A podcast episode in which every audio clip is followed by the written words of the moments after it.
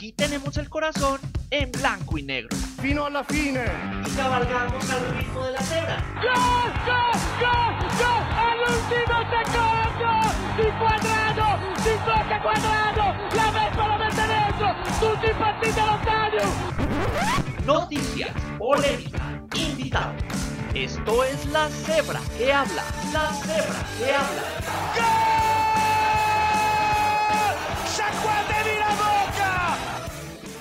Muy buenos días, muy buenas tardes, muy buenas noches. Dependiendo el momento en que usted haya decidido darle play a este dateadísimo, genial e increíble podcast, les damos la bienvenida a esto que es la cebra que habla 100% Juventus, 100% en español. Un saludo para todos aquellos que nos están escuchando a través de las diferentes plataformas como Spotify, Apple Podcast, iBox y YouTube. Nos pueden escuchar a través de esas plataformas. En la parte inferior de este podcast pueden encontrar los diferentes enlaces para que nos sigan y estén totalmente actualizados de lo que ocurre en el universo de la cebra que habla. Un saludo también a todos eh, los seguidores de la Juventus alrededor de Latinoamérica y el globo terráqueo, aquellos que hacen parte de los Juventus Official Fan Club alrededor de Latinoamérica, la gente de Colombia, la gente de Costa Rica, la gente de México, de Chile, de Perú, eh, de Guatemala y el resto del continente. Un saludo enorme para todos. Pero como si no fuera suficientemente raro, pues hay cosas extraordinarias como que Brian venga a su segundo programa consecutivo. ¿Qué más, Brian? ¿Cómo vamos, Sebastián? ¿Qué más, Cristian? Me alegra nuevamente estar en mi segundo programa consecutivo. Me aparecerá un logro desbloqueado a la derecha de la pantalla. Me aparece justamente segundo podcast consecutivo, mil puntos. a, la, Así- a la sa- a la salida de la cabina me presta su, su, su tiquetera y le vamos sellando los circulitos. Se los, Así. se los vamos perforando. Al, al décimo me regalan un tinto. Le anotan la asistencia, le anotan la asistencia. No pierde por fallas. Ya pasamos, señores. Vamos. Y tenemos aquí a Cristian que suele no fallar. Entonces es bueno que esté nuevamente acá con nosotros. ¿Qué más, Cristian? ¿Qué más, Sebas? ¿Qué más, Brian? Feliz, contento de estar una vez más, una semana más aquí con ustedes y con todo nuestro público para hablar de ese, digo yo, engañoso marcador 4-1 de la Juventus frente a los Spezia, que ya lo ampliaremos más adelante. Así es, ya lo iremos hablando. Vamos a hablar de todos los pormenores de este partido en que la Juventus de, en condición de visitante derrotó cuatro goles por uno a los Spezia. ¿Y qué cositas trajo? Los planteamientos de Pirlo, los cambios, el regreso de Cristiano Ronaldo tras el alta por COVID-19. Eh, ¿Cómo le fue al equipo sub-23? ¿Cómo le fue a nuestro próximo rival de la UEFA Champions League? Todo esto vendrá apenas en minuticos aquí en esto que es la cebra que habla. Esto es La Cebra que habla. La Cebra que habla. Fino a la fine. Se vuelve a armar ahora la Juve. Este es Morata, qué buena pelota que está. Tocó al medio.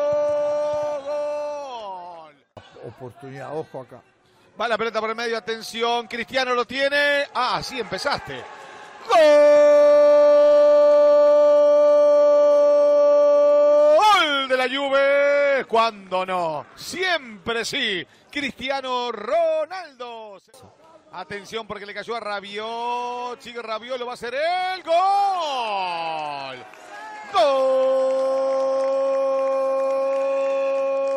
Gol de la Juve, Adrián Rabiot, efectivamente, comprobado científicamente, no hay vacuna. La Juve arriba 3 a 1. Toma carrera Cristiano. ¡Ay, pero qué distinguido! Gol de Juventus, R7 Cristiano Ronaldo, una delicatessen.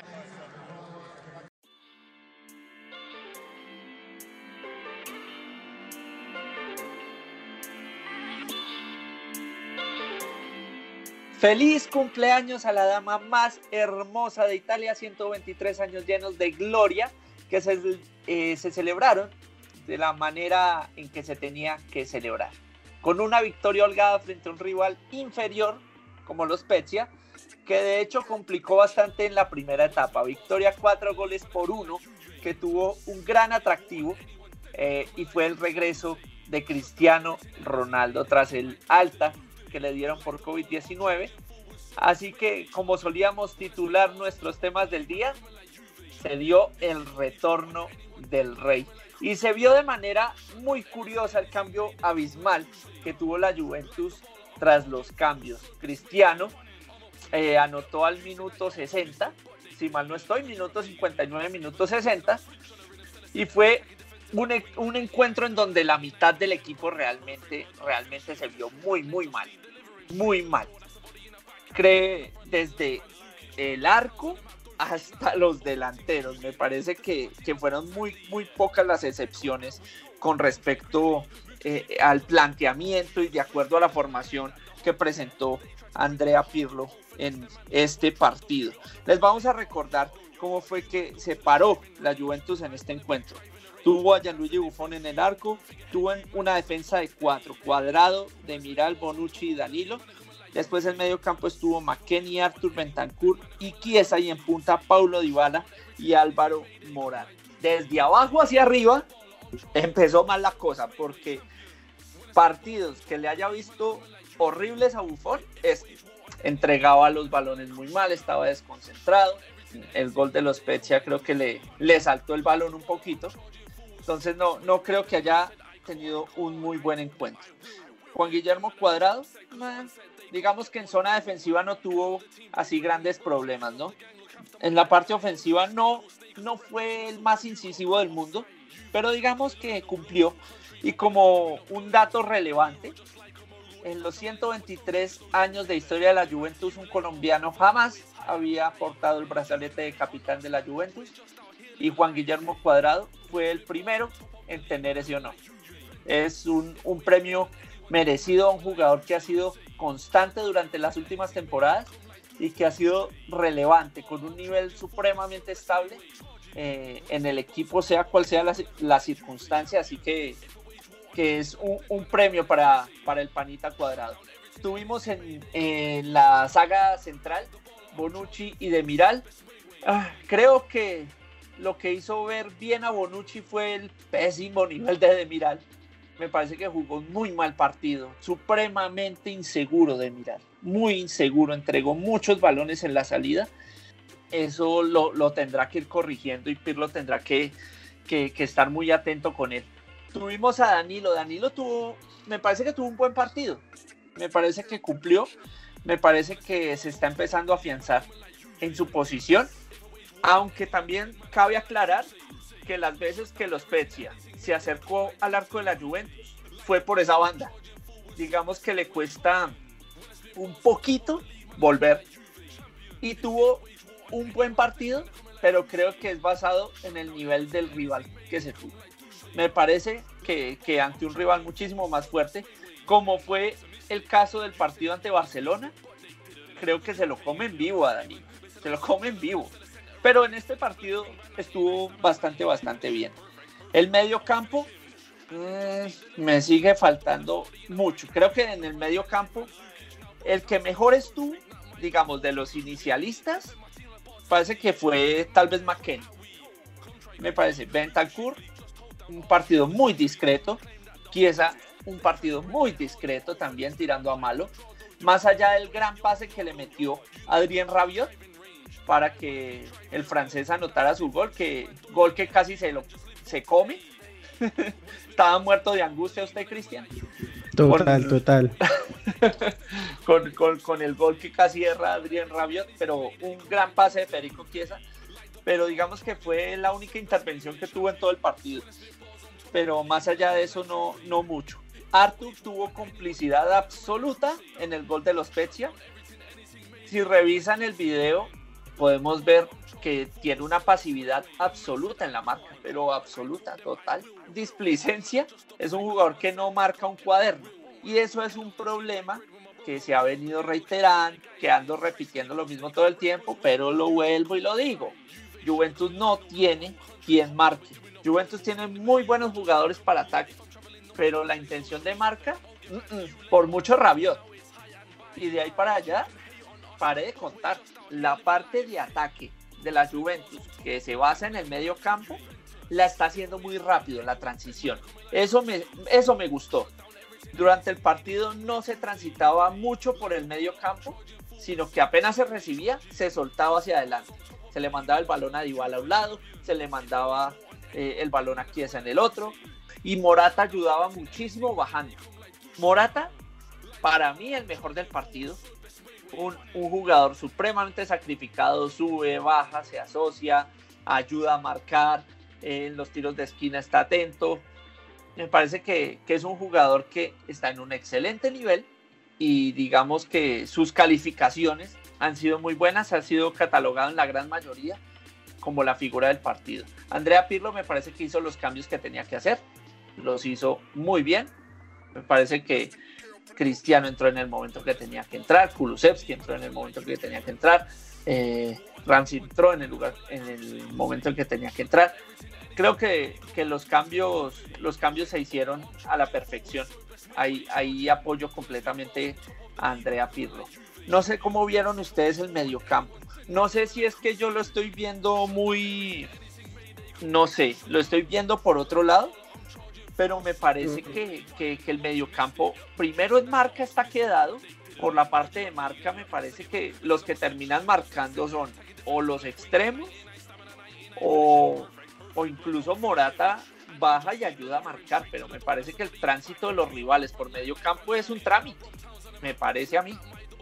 No, pues es que desde la temporada pasada estamos en un medio campo funcional. Tenemos grandes jugadores en el medio campo, creo que tenemos muy buenos nombres, pero un medio campo que aún sigue sin funcionar que Pirlo aún no le ha, no le ha encontrado la fórmula para, para hacerlo funcionar y, realmente el equipo funciona más es por las bandas, por lo que haga Chiesa, por lo que pueda hacer Kulusevski si está en la banda o cuadrado o cuando digo a la parte de la banda. Sí, pero, pero no hay una distribución adecuada, no hay un, marcaje adecuado por parte del medio campo. Entonces, aún lo sufrimos, aún lo sufrimos. Sigo insistiendo, para mí este partido es un partido engañoso. Obviamente, sí, el resultado es, es grande, pero pues también tenemos que tener en cuenta el rival al que nos enfrentamos. Es un rival de muy bajo nivel, o bueno, sí, de bajo nivel, que tuvo oportunidades, que complicó a la Juventus, pero si no hubiese sido por Cristiano Ronaldo, creo que este partido también queda empatado o en el peor de los casos lo terminamos, claro, o, o, en los peor de los casos lo perdíamos. Porque es que realmente la Juventus sin Cristiano Ronaldo puede sonar muy feo, pero es que ahorita tenemos Cristiano dependencia. El equipo no funciona sin Cristiano Ronaldo. Le falta un líder completamente y, eso se lo transmite Cristiano Ronaldo a todo el equipo porque cuando Pirlo saca a Dybala, que tuvo un partido pésimo, que por ahí lo único que pudo aportar fue un, disparo al, palo y que literalmente por, por egoísta digo yo, lo estrelló al palo porque tuvo eh, la oportunidad de pasárselo a Chiesa o a Morata, que estaban libres, no hizo nada más Pablo Dybala. Entonces, ya, la ya, tendremos de... tiempo de hablar de, de Paulo Dybala más a profundidad.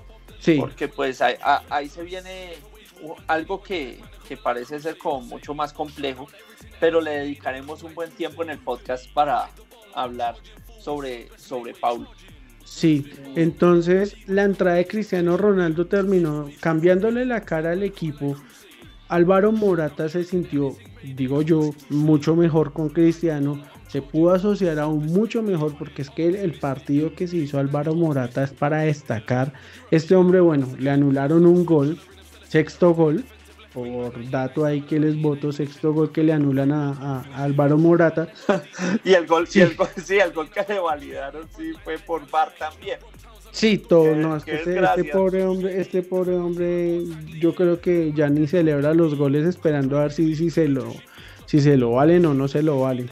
Si revisan el video no lo celebró, la verdad. O sea, acuérdense No, que desesperó. miró, miró- lo primero que hizo fue voltear a línea porque ya tiene la manía.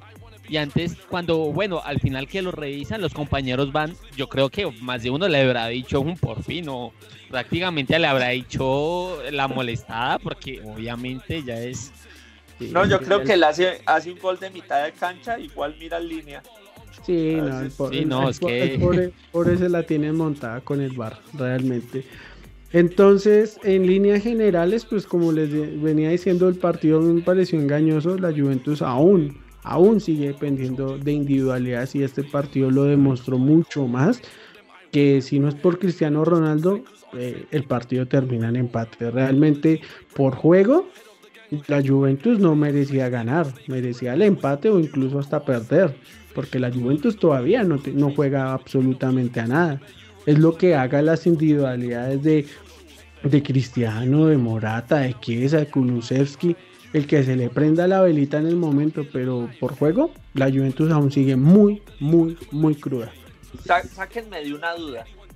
Juventus ha repetido formación, esquema en, eh, en algún partido que se haya disputado esta temporada. ¿Ha jugado el mismo esquema con los mismos hombres dos partidos? Mm, no, no, no, no, pues ha repetido jugadores, sí, pero, pero, pero... Si me regala un momento, yo le busco ya ese datico, pero me parece que en algunos partidos sí pudo repetir el 3-5-2, pero que haya repetido no. el 11, no.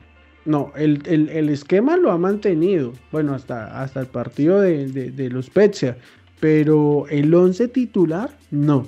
Hay jugadores que, que no mueve, como Cristiano Ronaldo, como Leo Bonucci, como Juan Cuadrado, como Danilo, pero el medio campo lo ha, lo ha variado completamente.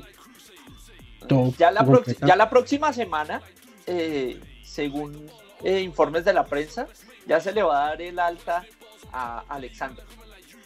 Ya creo que va a estar disponible para, para el partido del próximo fin, de- pues el, el próximo partido que se juegue por liga.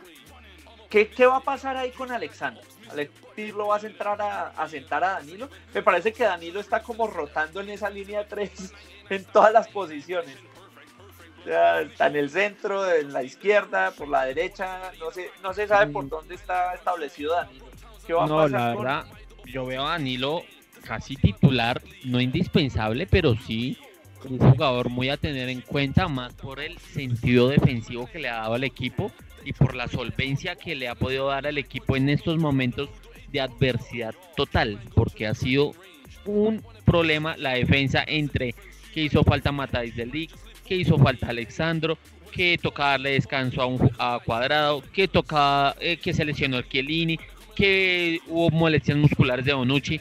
Si se fijan, Danilo ha jugado todos los partidos, en ninguno se ha omitido que juegue Danilo. Creo que es el único que ha jugado más y fue uno de los jugadores que más jugó en la era Sarri. Así que los, ahí son datos y hay que darlos. Total. Entonces, eh, entonces, creería yo que entonces Alexandro vendría ocupando la posición de Federico Chiesa. A diferencia del partido de Barcelona que Pedri hizo y deshizo con cuadrado por, is- por, por la zona izquierda de ataque del Barça y que también Dembélé hizo lo que quiso con Danilo. Entonces creo que se extraña esa parte defensiva. Alexandro, bueno, sube y, y les Y entra, falla el centro, les y falla la el centro y se regresa, 10. sí. Sí, le- les entra la tribuna 10, pero, pero defensivamente más o menos cumple. Me parece que, que cumple bien su función. Y tal vez haciendo los recorridos más cortos desde mitad de cancha hacia atrás, creo que se podría, podría sentirse un poquito más cómodo. Bueno, Bueno, yo, yo creo que igual Alexandro no va a entrar a quitarle ya el puesto a Chiesa o al que esté en la banda izquierda, porque pues recordemos que Alexandro viene de lesión, él tiene que retomar el ritmo, entonces eh, eh, va a pasar un tiempo y pues también tenemos que esperar a ver cómo Alexandro se va, se va a ir comportando. Entonces, ¿cómo ven la parte de adelante? Porque así como los comentaristas de la transmisión del partido frente a los Spezia se, se cuestionaban, creo que nosotros nos hemos venido cuestionando esto desde hace mucho tiempo. Y es qué va a ocurrir en el momento en que Cristiano Ronaldo se recupere y vuelva a la titular. ¿A quién va a centrar? A, a quién centrar? No, sentar. ¿A quién va a sentar Andrea Pirlo? ¿Va a sentar a Paulo Dybala? ¿O va a sentar a Morata? ¿O va a sentar a Kulusevski? ¿A quién se va a atrever a sentar Andrea Pirlo? Entonces, eh, ahí está la incógnita. ¿Cuáles serían los tres jugadores que ustedes dejarían adelante? Es que sinceramente depende, depende del esquema que Pirlo vaya a manejar, porque si va a seguir manejando la línea de tres, pues dejaría solo por el momento, por lo que estamos viendo, a, Cristiano Ronaldo a, y a Álvaro Morata. Pero si hablamos de que Pirlo vaya a utilizar tres delanteros, para mí seguirían siendo Morata, Ronaldo y Dejan Kulusevski. Para mí ese sería el tridente en este momento. Totalmente de acuerdo. Copio y pego respuesta. Bueno, yo sí me voy un poquito más a, a tirar por el 4-4-2 que se dio en este partido, por decirlo de alguna manera. Adelante, claramente, obviamente, 100% un Morata Ronaldo. Mm, Morata se va a desenvolver muchísimo mejor con Ronaldo, se conocen. Eh, Morata puede prácticamente hacerle el apoyo a Cristiano y se puede mover Cristiano Ronaldo entre las zonas que prácticamente no, no vayan a chocar. Y por las bandas usted puede colocar a cualquiera de los dos en el medio. Un ejemplo, puede colocar a Kulusevski, puede colocar a Chiesa. Entonces ahí prácticamente no tendría que sacrificar, bueno, sacrificaría a Dybala, pero eso vamos a verlo un poquito más adelante. Ya, ya, ya hablaremos del tema de Dybala. Creo que nos vamos a extender un poquito hablando de eso. De una vez lo, lo pronostico, pero estamos de acuerdo eh, en el aspecto en que en este momento el, el nivel de Paulo Dybala no da para, para estar en la, titularidad, en la titularidad del equipo. Entonces, digamos que, que el planteamiento como que, que, ha mostrado Andrea Pirlo ha sido con los tres en el fondo, en función de ataque con cinco en el medio, el 3-5-2 que solía usar Conte cuando Andrea Pirlo aún era jugador. Y en modo defensivo llega a ser incluso una línea de 5 con 4 en el medio y únicamente en este caso, digamos, Dybala era el único que se quedaba solo en punta. El resto colaboraba en la parte de marca. sí. Entonces, eh, estoy viendo la posición de Arthur. Arthur era un jugador que yo veía como flotando entre las dos líneas. El, el, famoso libero, ¿no? Total. Pues es que el, hombre tiene que cumplir esa función, ¿no? Es que el equipo ataca en un 3-5-2 o 3-4-1-2 pero se puede llegar, tiene, digo yo que tiene dos fases defensivas. La que más a menudo muestra que es una doble línea de 4, o si ya se ve muy arrinconado, manda un 5-4-1, ¿sí? Pero casi siempre cuando pasa fase defensiva, pasa un 4-4-2. Pero lo, lo, que decíamos, Arthur no, no cumple ninguna de las dos funciones, ni ofensiva ni defensiva. Es un jugador que tiene muy buena habilidad le toca aprender. él se mueve muy bien y, tiene, es muy hábil y que sorprende a todo el mundo por sus, sus movimientos eh, girando a 180 grados supremamente rápido y su control de balón y demás. Digamos que, se necesita mucho más que eso, ¿no? Y, y, lo vengo reiterando, le hace falta como ser muchísimo más incisivo arriba.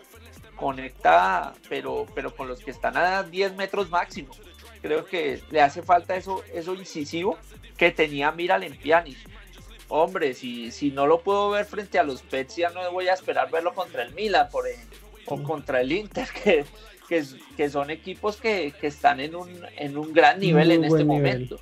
Sí. sí, va a ser muy, muy difícil. Y el asunto de Pirlo en medio campo, en cuanto a la selección de jugadores, creo que se complica más por lo bajo que por lo alto me parece que está en su, eh, es un medio campo que al igual que la defensa está supremamente intermitente. No sé, no sé qué han visto ustedes.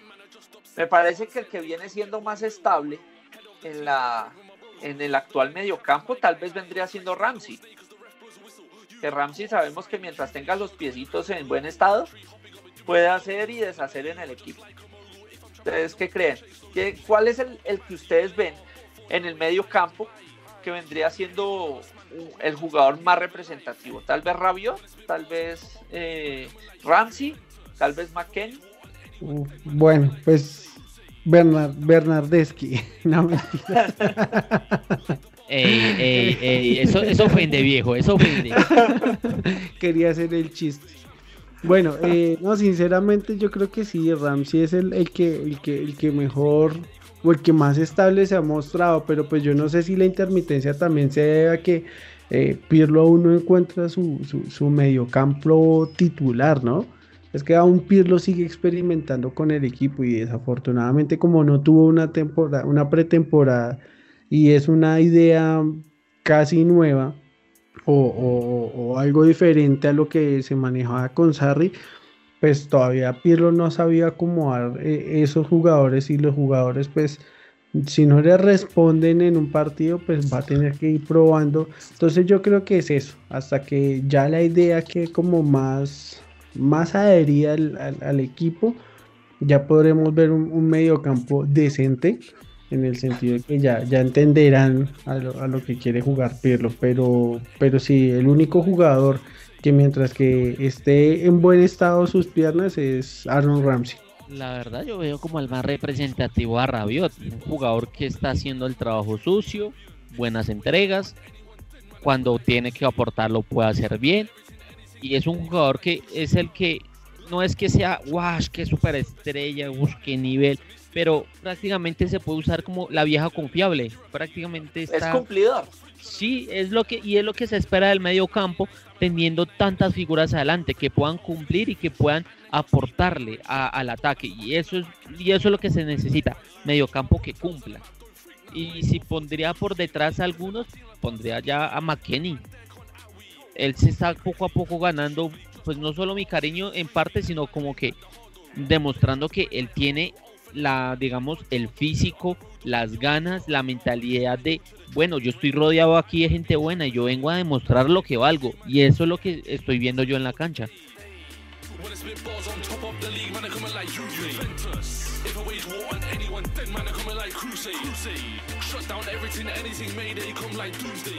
Qué partido desastroso el que jugó Paulo Dybala, pero desastroso.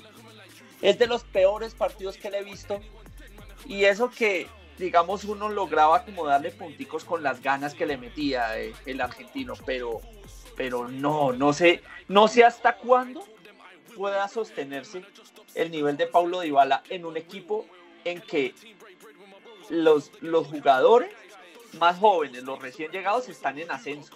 Los que le están peleando la posición a Paulo Dybala están en ascenso y no sé cómo Pirlo va a hacer para justificar el hecho de sentar a Dybala en cualquier momento, porque Kulusevski ha demostrado estar muy por encima, muy por encima. ¿Qué va a hacer Pirlo cuando Cristiano vuelva? ¿Se va a atrever a sentar a Paulo Dybala? Pues lo que vimos, como discretamente, es precisamente eso, se atrevió a sentar. Sale él, entra Kulusevski, entra Cristiano, el equipo mejora sin Paulo Dybala. De hecho, en la gran mayoría de listados de calificación de jugadores, Paulo Dybala tiene la, la calificación más baja de todo el equipo. Y es totalmente entendible. Y eso me lleva a ser un poquito más, no sé, paranoico, digámoslo así. Hay un dicho que es muy cierto. Piensa mal y acertarás. Y lo mal que pienso yo con respecto a esto no es algo realmente no es algo realmente favorable para el equipo ni es algo realmente bueno. ¿Por qué? Esta semana ha salido en, en Tutosport un reporte sobre que Fabio Paratici se reunió con el agente de Paulo Dybala para hablar su renovación. La renovación, según cuenta la prensa, quedó en veremos no se llegó a un acuerdo al parecer. El agente de Paulo Dybala viajó a Argentina sin haber terminado eh, la negociación por con el equipo. ¿Acaso la renovación con la Juventus no estaba ya hecha? ¿Acaso la renovación con la Juventus no tenía, o sea, no tenía ningún complique, ningún afán porque supuestamente ya todo estaba listo y estaba acordado? ¿por qué el agente de Paulo Dybala viajó para Argentina sin haber concretado los términos de la renovación del argentino? Y eso me hace pensar que tanto Paulo Dybala como el agente de Paulo Dybala están presionando de una u otra manera a la Juventus para la renovación basándose en el pésimo nivel que el argentino tiene en este momento. Sabemos que él puede llegar a un nivel top, sí, pero me parece que si Dybala firma la renovación en este momento, a Dybala lo sientan, porque igual la Juventus lo tiene asegurado durante cuatro o cinco años más. Entonces no tiene ningún problema que Pirlo quiera sentarlo y si Paulo Dybala se quiere ir, pues lo vende. No hay ningún problema.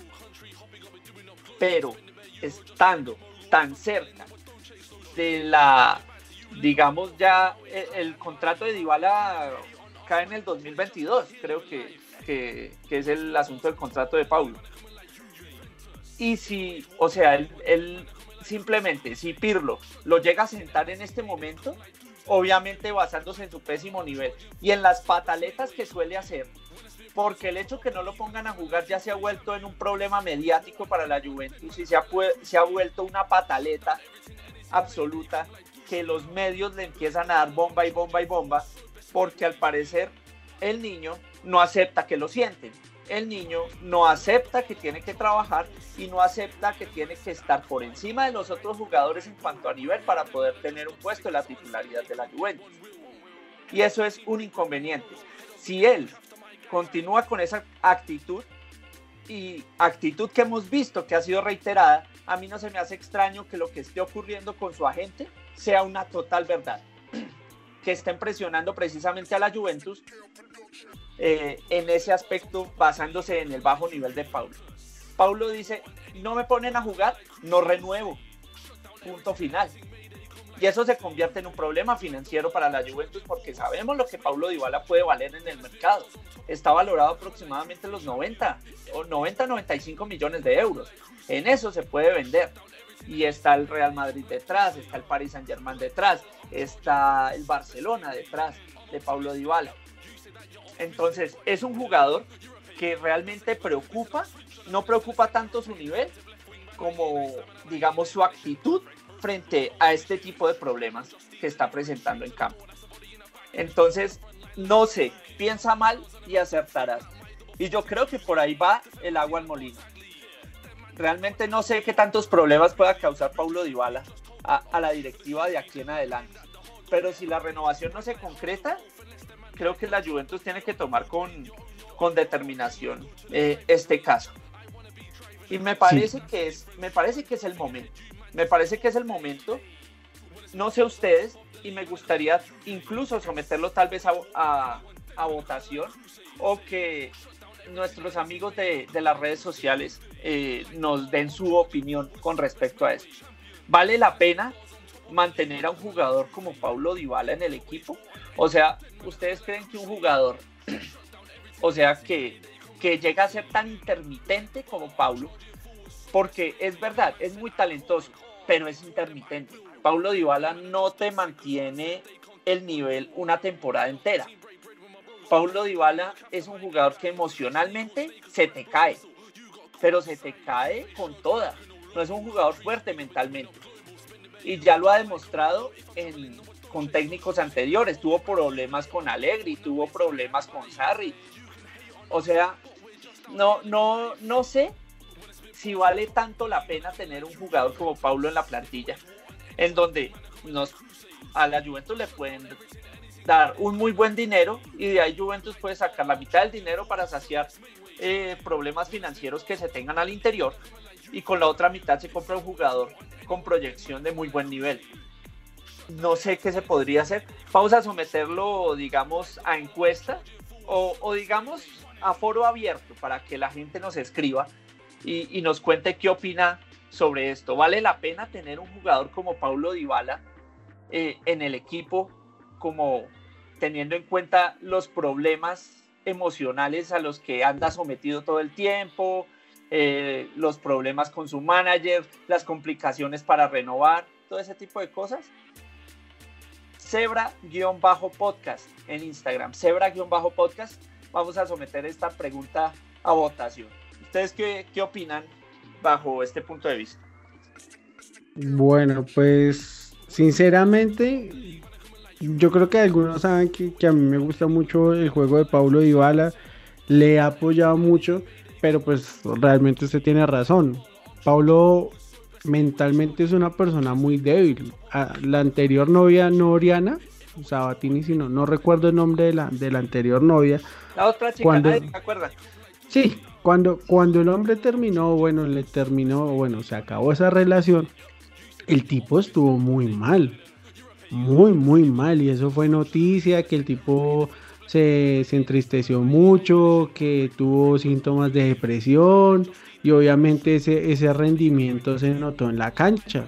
Entonces el problema es ese. Si mentalmente Paulo Dybala no puede ser consistente, va a ser muy difícil que se mantenga en la Juventus.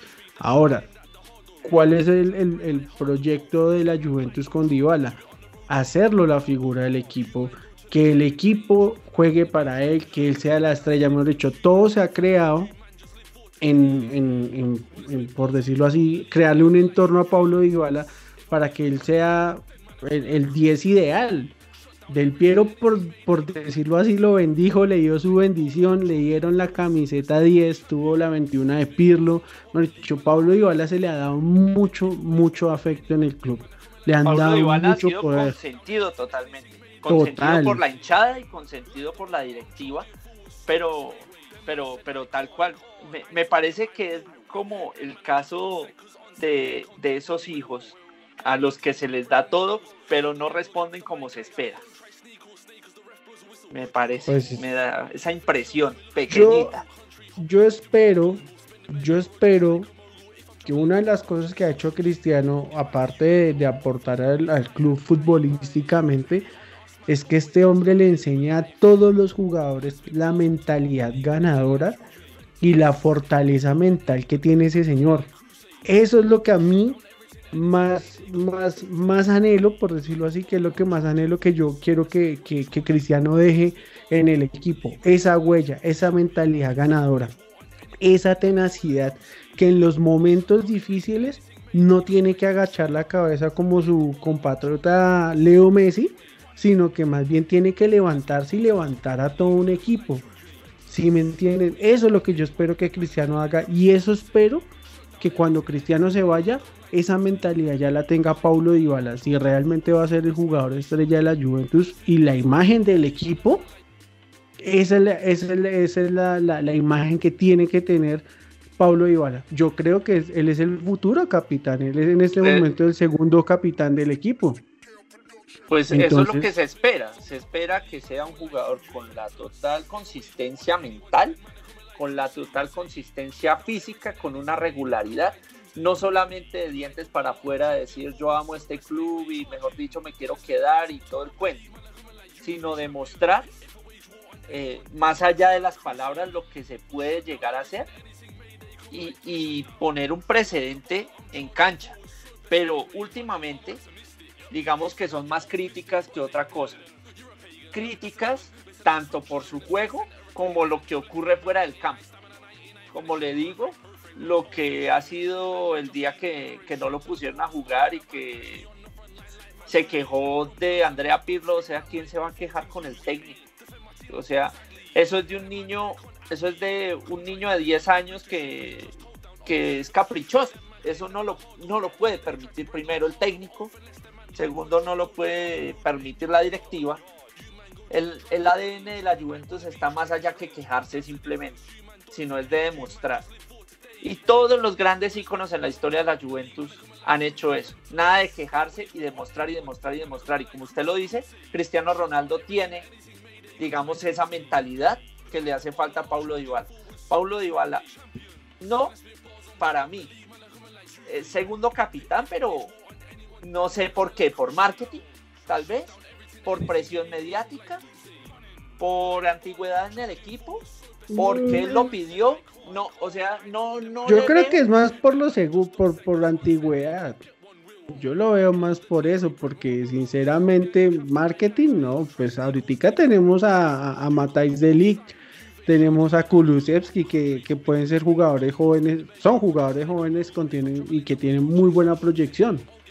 Entonces, es más por, por, por, por tema de antigüedad, lo veo yo. Yo No lo sé. veo más, yo lo veo más por marketing. Ahí, Por marca. bueno, Por marca Adidas. poquito tema, de este tema de la capitanía, ahí es donde yo voy con lo que es actualmente Paulo Dybala. Para mí, y es una opinión sincera, Paulo Dybala no es un líder. Paulo Dybala no se le ha visto en un equipo que él sea el líder, que sea ese jugador que tire solo el equipo moralmente. Porque sí, lo puede hacer futbolísticamente y lo ha hecho, pero moralmente no lo puede hacer. Y pongo casos, bueno, en, en, en, en Argentina, siendo muy joven, no se le va a pedir eso a un jugador. Cuando viajó, cuando tuvo su primera experiencia europea en el Palermo, el Mudo Vázquez era el que lideraba ese equipo. Prácticamente Paulo Dybala era el jugador que hacía los goles. Llegando a la Juventus se, se tenía planteado que él fuera prácticamente el sucesor de Del Piero a nivel de leyenda, jugador, todo lo que se referenciaba como el futuro líder del equipo. Pero ¿qué se está viendo? Se está viendo que Paulo Dybala no es un líder. Él no es un líder en la estoy cancha, completamente de acuerdo. no es un líder en la cancha, no es un líder en el vestuario. Podemos recordar la final de Cardiff, la famosa pelea que prácticamente todo el mundo sabe que fue una pelea que se menciona que fue Dani Alves y Bonucci le recriminaron a Paulo Dybala, digámosle así, la falta de, huevos, hay que decirlo como es, porque ese partido lo jugó desastroso y se lo estaban recriminando. Ese partido era para que hubiera aparecido el líder Paulo Dybala y todo el mundo sabe que ocurrió el final de ese partido. Y han habido muchísimas ocasiones en las que se espera al líder Paulo Dybala y no aparece. Y para mí no va a aparecer. No, es más, es más líder Para del mí, equipo Cristiano Ligt es Ronaldo. un en- líder. Matthijs Matic de Ligt de Ligt. es un líder. Es Ya dirigía- tipo, sí, va- ese- él, Él va a ser el capitán del sí equipo, lo el más capitán. probable. Él va a ser el Claro, dos años, ella fue en dos años capitán del capitán Ajax. de la Juventus. ya ha sido capitán de las inferiores holandesas, ha sido de las, perdón, de las inferiores neerlandesas, qué pena. Eh, me perdonará el Pa- neerlandés de los de- Países Bajescos. Sí, señor. Neerlandés, te agradezco, Ala. Eh, ha sido el capitán del Ajax con tan solo 17, 18 años.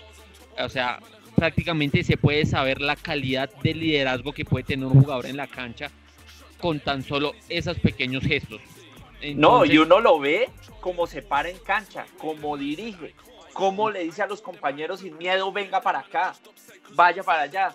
Si tiene que quedarse eh, en tal lugar y el otro no cubre, no tiene ningún reparo en, en reclamarle al, al compañero. O sea, es un tipo que está en todas.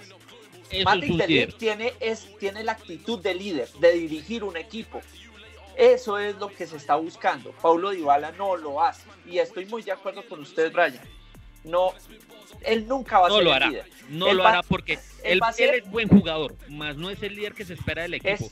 Es, es Puede que- exactamente el mismo caso de Paul ¿De Pogba. Messi? Ah, Paul Pogba cuando estuvo en la Juventus en su último año, se le dio la camiseta 10, se le dio todo el protagonismo en redes, se le dio todo el protagonismo mediático, todo lo que se le podía dar.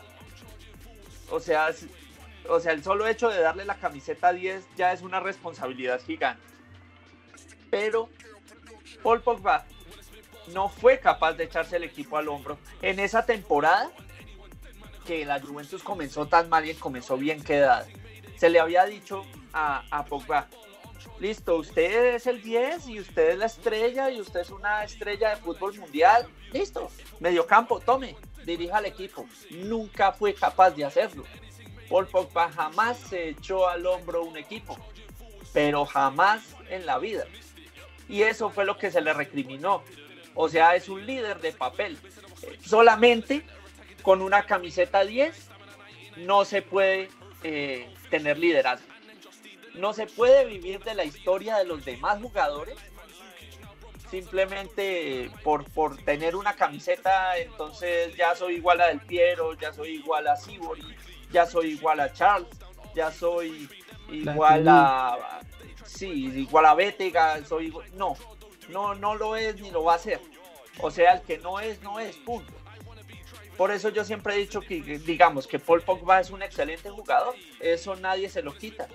Pero Paul Pogba es una herramienta supremamente útil para complementar un jugador que sea muchísimo más centrado que él. Cuando él tenía a Andrea Pirlo al lado, él podía hacer y deshacer. Tenía Pirlo a un lado, tenía Vidal al otro, tenía a Claudio Marquicio en el otro. O sea, eh, había todo un conjunto de estrellas que muchos tenían la cabeza muy centrada, en especial Andrea Pirlo. Pero cuando quedaba solo en ese bosque inmenso, en donde tenía 10 jugadores más a disposición, porque él era el líder supuestamente y tenía que llevar las riendas de ese equipo, le quedaba grande. O sea, y eso fue así. Él jamás pudo echarse un equipo al hombro, lo repito, y es muy difícil que eso se le pueda exigir a alguien, porque eso es innato. Los líderes nacen, no se hacen. Eso, eso yo lo tengo eh, más que claro. Entonces me parece que con Pablo Dybala ocurre lo mismo. Pablo Dybala es un complemento de un jugador como Cristiano Ronaldo, que es superior a él en todo sentido, mentalmente y futbolísticamente. Pero cuando Ronaldo necesita una manito, claro, tener a un Pablo Dybala al lado es perfecto. O que tenga un Paul Pogba al lado es perfecto. Paul Pogba se puede potenciar teniendo a Cristiano Ronaldo al lado. Incluso el mismo Morata que prácticamente se, ya se está potenciando. Exacto, exacto. Aunque, aunque, aunque incluso sin Cristiano Ronaldo, Morata ha hecho excelentes partidos. Y lo que la gente le, digamos, le potencia y le aplaude a, Álvaro Morata es precisamente la actitud que tiene de subir, de bajar, de sacrificarse, de asociarse, de, ser completamente, estar conectado en el partido 100%. Yo veo a Dybala y estoy viendo al Pjanic antes de salir. Dybala parece que tuviera la cabeza en otro lado. Dybala no tiene la cabeza donde tiene que tenerla. No sé si tiene problemas familiares, no sé si tiene eh, inconvenientes de vestuario, no sé si tiene lo de la renovación, lo tiene pensando. Realmente no lo sé, pero Pablo Dybala tiene la cabeza en otro lado. Él no está conectado en lo que tiene que estar conectado. El resto del equipo sí lo está. Y ahí vemos el caso de Álvaro Morata, que Álvaro Morata igual está jugando extremadamente bien y digamos es un jugador sacrificado como lo era Gonzalo Higuaín. Gonzalo Higuaín es un era un tipo que subía, bajaba, se asociaba, eh, pivoteaba, eh, estaba pendiente de todo, eh, acababa exhausto, pero era un tipo que le, le, ponía el pecho a la brisa inmediatamente. Entonces, digamos que el inconveniente viene siendo ahí. No, no sé qué se esté moviendo bajo cuerda con respecto a, a, Dybala, pero no sé, no les da la impresión como que ni siquiera creo que sea la directiva porque la directiva delega esas cosas. Y yo creo que se las delega la marca. ¿No cree que están como queriendo meterle por los ojos a la gente a Paulo Dybala, sea como sea, están, esté en el nivel paupérrimo en que esté? Lo que pasa es que a Dybala no lo vendieron en una época y lo llegaron a, a comparar incluso con Leo Messi, que jugaba igual, se movía igual, entonces pues no sé si la intención como tal fue vender un Pablo Dybala como un, un, Messi, por decirlo así, el, Messi de la Juventus, puede ser por ese lado, pero, pero bueno, al final esperemos a ver qué va a pasar con, con, la renovación y todo eso, pero realmente Dybala en este momento lo, lo siento extraño, de hecho hasta en redes sociales me sorprendió que el cumpleaños de la Juventus el, año pasado él montó la imagen con la primera foto del equipo con la camiseta rosada y, hizo un montaje en, uno de los jugadores y él había escrito algo como llevo tanto tiempo acá que me siento parte del club no sé qué y, el mensaje de, hace un par de días de cumpleaños de la de ayer fue como tanteaguri y ya, como algo muy, muy a seca, ¿sí? Entonces yo que como, a- algo está pasando acá. Obviamente, pues eh, es algo que interpreto, ¿no? Pero puede que lo esté malinterpretando yo. se lo, pues, no se lo repito, piensa mal y acertarás. Esperemos. Y, lo, y lo que le digo, o sea, no es... Hasta ahora nosotros estamos hablando de esto, ni siquiera tras micrófonos hablamos sobre el tema de Dybala. Y usted y yo tenemos una percepción muy similar. Yo digo, Dybala tiene la cabeza en otro lado. Me parece estar viendo a Pjanic. Me parece estar viendo a Pjanic después de haber negociado bajo cuerda con el Barcelona. Y lo que le estoy, lo que le digo, puede que hasta llegue Dybala a pedir una suma exorbitante para la renovación, simplemente para que la Juventus le diga no. Y cuando le diga no, va a llegar Dybala, ay, es que, bueno, ya que no me van a renovar, pues mire, acá en el Manchester United si me van a pagar eso, me, a- me autorizan el traspaso. No se les haga raro. No se les haga raro que las cosas son así. Esperemos. Espe- sí, esperemos y sorprendámonos. Amanecerá y veremos. Fijamos sorpresa. Fijamos Digo yo. al final. Digo pongamos yo. El, el, el- el emoji del, moni- del monito tapándonos los ojos a final de temporada. A ver. Pues a ver, a ver si, no sinceramente, nos sorpre- a ver si nos como, sorprendemos. como dijo alguna vez Anieli, aquí a ningún jugador se le retiene. El que se quiere ir se puede ir y el que se quiere quedar se queda. Así de sencillo. Aquí nadie es indispensable, obviamente a todos se les quiere, menos a Bernardeschi, no mentiras. pero, pero, pero es eso, eh, eh, el club le tiene las puertas abiertas a todos los jugadores. El que se quiere quedar y trabajar, hágale. Si no, bien puede, ahí tiene la puertica. Hasta luego, mi hermano, porque así, así no trabajamos acá. No, claro, pero como les digo, en el 2022 eh, caduca ya el contrato de Paulo Dybala. Seis meses antes del vencimiento de contrato ya puede negociar con otros clubes. Y Dybala le está dando desde hace meses, ya vamos para un año, dándole largas a la renovación. Largas y largas y largas y más largas. Como si en serio fuera tan complicado renovar con un jugador que dice, no, no, es que con la Juventus no hay problema, eso, no hay- ustedes tranquilos, esperen ahí sentaditos, que eso en cualquier momento yo renuevo, ya van para un año, va a llegar diciembre y no han renovado a Dybala, y después el jugador se va a empezar a desvalorizar, después van a empezar los rumores, y esos rumores van a empezar a desestabilizar la, la parte directiva del club y la parte anímica de la primera plantilla, va a, va a estar en el ojo del huracán Paulo Dybala. Y la Juventus va a estar en un montón de escándalos mediáticos que no le convienen para nada al club. Por lo cual lo más efectivo sería antes de diciembre sentarlo y decirle, bueno, ¿usted qué quiere? ¿Se va a ir? ¿Se va a quedar? ¿Va a negociar? Porque es que su agente va, vuelve a Argentina cuando se le da la gana y no quiere empezar las reno no, pi- no piensa hacer una renovación que supuestamente estaba fácil. Entonces, creo que tienen que concretar ese tema, porque si Dybala se quiere ir, con mucho gusto, o sea, ármenle maletas, busquen el equipo, listo, 90, 95 millones de euros y vamos por un jugador eh, que, que muestre como más actitud que la que está mostrando él. Porque es que, como digo, de dientes para afuera no se puede sostener eh, en la titularidad de la Juventus. Y si es por marketing, me pondría, pero realmente, eh, no sé, eh, estaría como decepcionándome del club y de la directiva. Que digan que por marketing mantengan a Paulo Dybala en una primera plantilla en la titularidad de manera obligada. Realmente eso no, no hablaría muy bien de nuestro club. Entonces, eh, creo Esperemos. que tiene, tiene que tomar cartas en el asunto en eso. Pero mientras Sí. tanto, lo que, lo que digo, Paulo Dybala en el nivel que se encuentra no debería estar jugando en la titularidad. No debería. No puede estar jugando mientras, tenem- mientras estamos desperdiciando el buen momento de un jugador como Dijan Kulusevski. Pues es que eh, eh, Hay eso un yo espero. Hay un McKenny que también puede jugar un poquito más adelantado.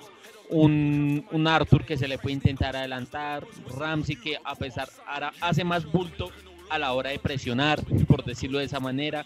Ronaldo ayudando a la está quiesa tranquilamente. Entonces, jugadores los hay. O sea, no vamos a decir que no, sin Dybala no se va a poder.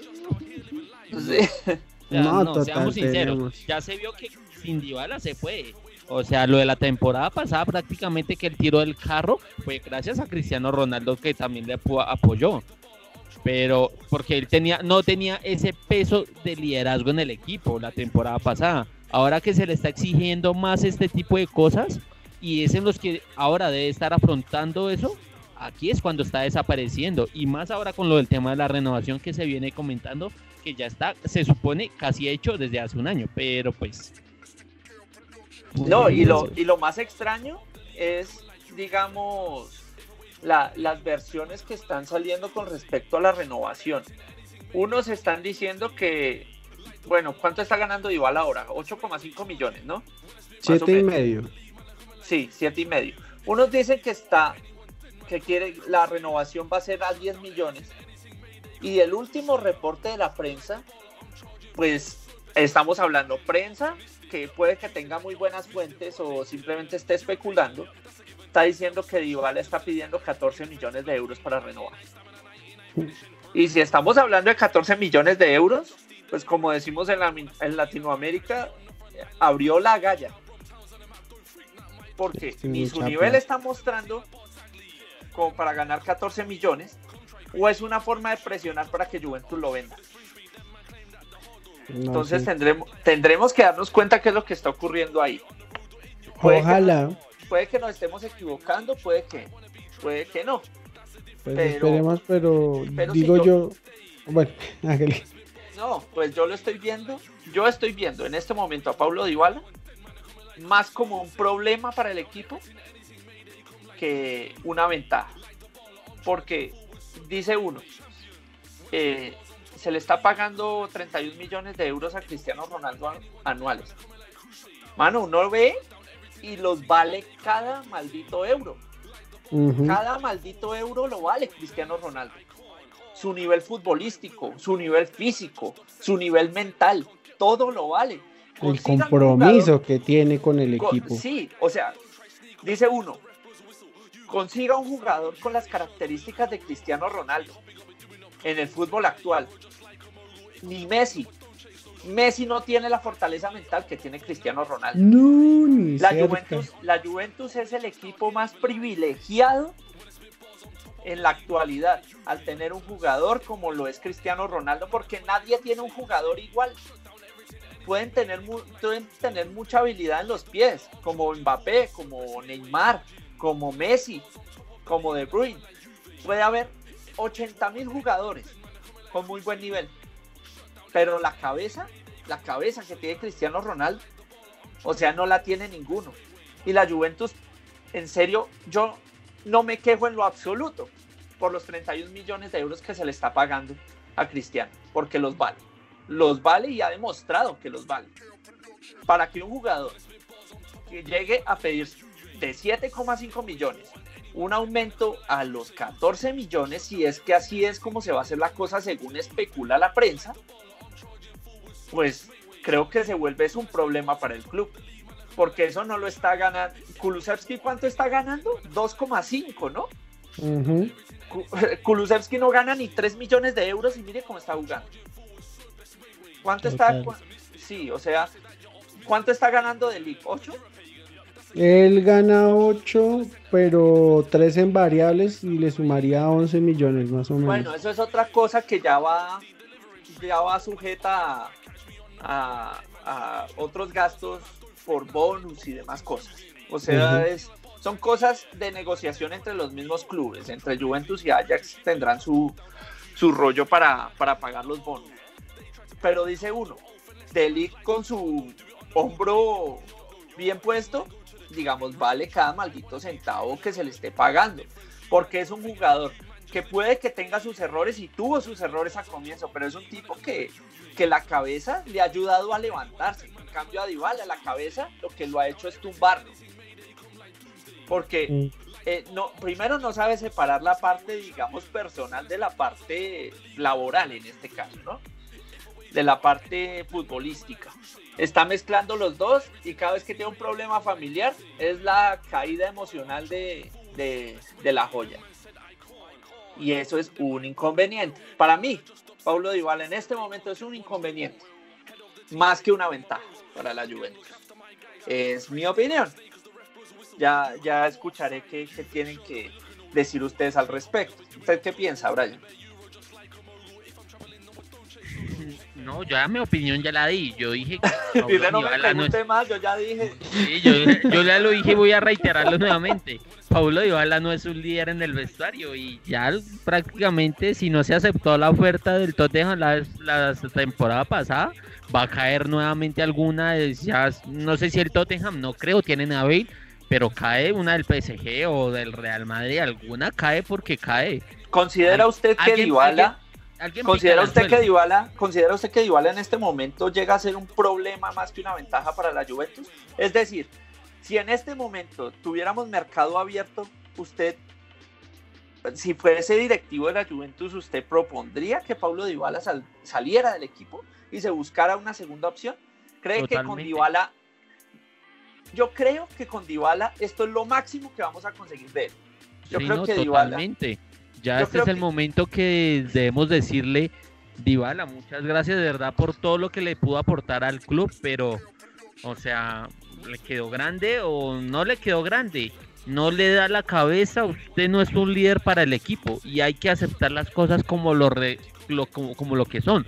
Que lo que realmente se vea sea el Paulo Dybala que sí, es más un complemento, pero no tiene eso para lo que se pueda convertir una estrella a nivel mundial. Tiene, Es- tiene 26 años, está muy joven aún. Eh, creo que el rango de, de explotación de, del buen nivel del futbolista está a partir de los 28. De los 28 a los 30 años es que los jugadores empiezan como a, a explotar todo, todo ese potencial que, que han venido forjando en, en sus carreras. Pero, pero tal cual, o sea, creo que, creo que Dybala hasta ahí va a llegar. No creo que Dybala crezca más de lo que ha crecido hasta el momento. No, no es un jugador realmente estable. Él sube y baja, sube y baja, sube y baja. No es un jugador que uno vea en ascenso, como lo está viendo uno a Delic, por ejemplo. Que Delic va en ascenso. O, bueno, a pesar de sus, de, sus dos últimos horribles partidos, Mérida Miral también es un jugador que, que, se le ha visto que va en una mejora, va en un ascenso. Pero me parece que acá Paulo Dybala sube, baja, sube, baja, sube, baja, pero quiere tener condiciones de estrella las 24 horas del día. Es complicado, es realmente complicado. Pues esperemos que, que esta situación se resuelva. Realmente, eh, digamos, lo que hemos opinado acá es pensando en lo que nos gustaría eh, de acuerdo al bienestar del club. Porque es, digamos, es, el club que seguimos, es el club que amamos. Por el club es que estamos haciendo este podcast. Entonces, digamos que nada se basa en una situación personal hacia, hacia Paulo Dybala, sino simplemente se ve lo que le sirve a la Juventus, lo que le conviene a la Juventus y especulando de acuerdo a lo que la prensa ha presentado eh, con respecto a este caso, qué puede estar ocurriendo. Esperemos que la situación se resuelva lo más pronto posible y que no se convierta, se empiece a convertir en una cosa muchísimo más complicada en el entorno del primer equipo, que pase a Camerinos y que ya se vea involucrado el técnico, que ya se vea involucrado otros jugadores, que ya empieza a convertirse en algo muchísimo más complicado. Allá Dybala con sus problemas personales, pero en la Juventus es a otro precio. Y si estás vistiendo una camiseta, si estás vistiendo un escudo de un equipo que te lo ha dado todo desde hace años, creo que lo más justo es responderle con gratitud, responderle como tienes que responderle y no buscar sacar beneficio adicional de una situación en donde se ve claramente que los problemas económicos están ahí metidos, en donde se escudan por el bajo nivel que tienen en, el juego en la temporada, aprovechar para sacar ventaja, aprovechar a sacar ventaja con su agente, eh, sacar excusas.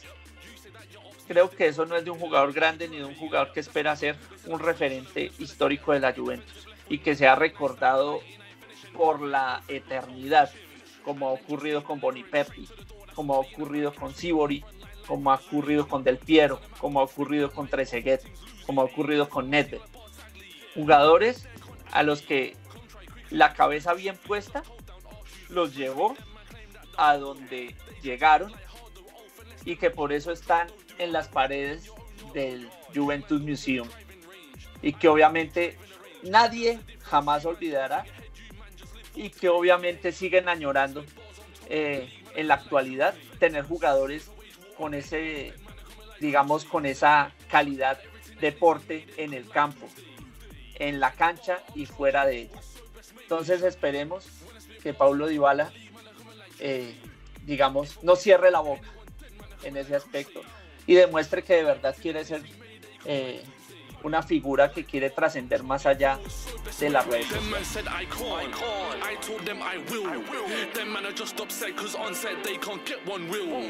Head of the team, break bread with my bros. Head of the gang, look after my guys. Don't try sneak or snake, cause the ref blows a whistle. You got caught offside. Juve sure got me looking all local. Country hopping, got me doing up global. Spending bare euro just like a mogul. If I'm traveling, no, I don't chase social. Esto es la cebra que habla. La, cebra, que, habla. Y hasta aquí llega el podcast de esta semana. Un podcast lleno de información sobre lo que fue el partido ante los Spezia. Eh, hablamos un poquito, un pocazo, diría yo, sobre Paulo Dybala, la situación de Paulo Dybala.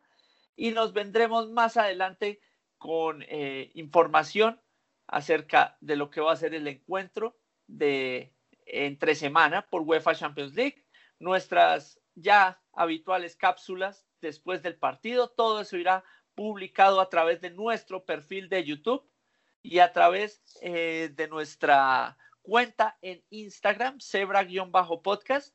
Así que tienen que estar muy pendientes antes del partido y después del partido, porque les tendremos información al instante, análisis de lo que ha sido el partido. Por ahora, nos despedimos. Gracias por venir, Brian.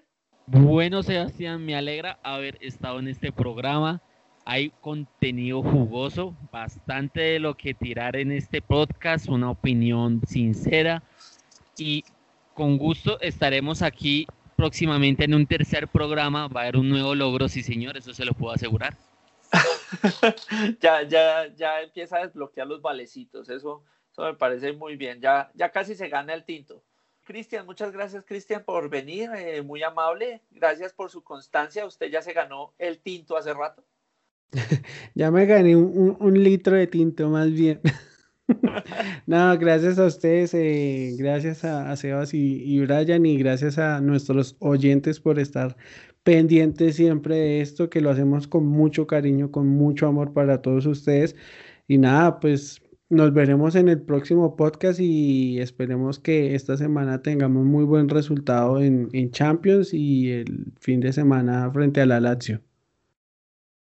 Y recuerden que pueden escuchar este y los anteriores podcasts a través de nuestras plataformas asociadas a la cebra que habla, a través de Spotify, a través de Apple Podcast, a través de iBox y a través de YouTube. En este último también podrán escuchar las pequeñas cápsulas inferiores a cinco minutos en donde hablaremos de la previa de Champions y eh, el post Champions. Más o menos una hora después del partido de Champions pueden encontrar las cápsulas a través de YouTube. Así que síganos en nuestro perfil. Esto fue La Cebra que habla, fino a la fine, Forza Juve.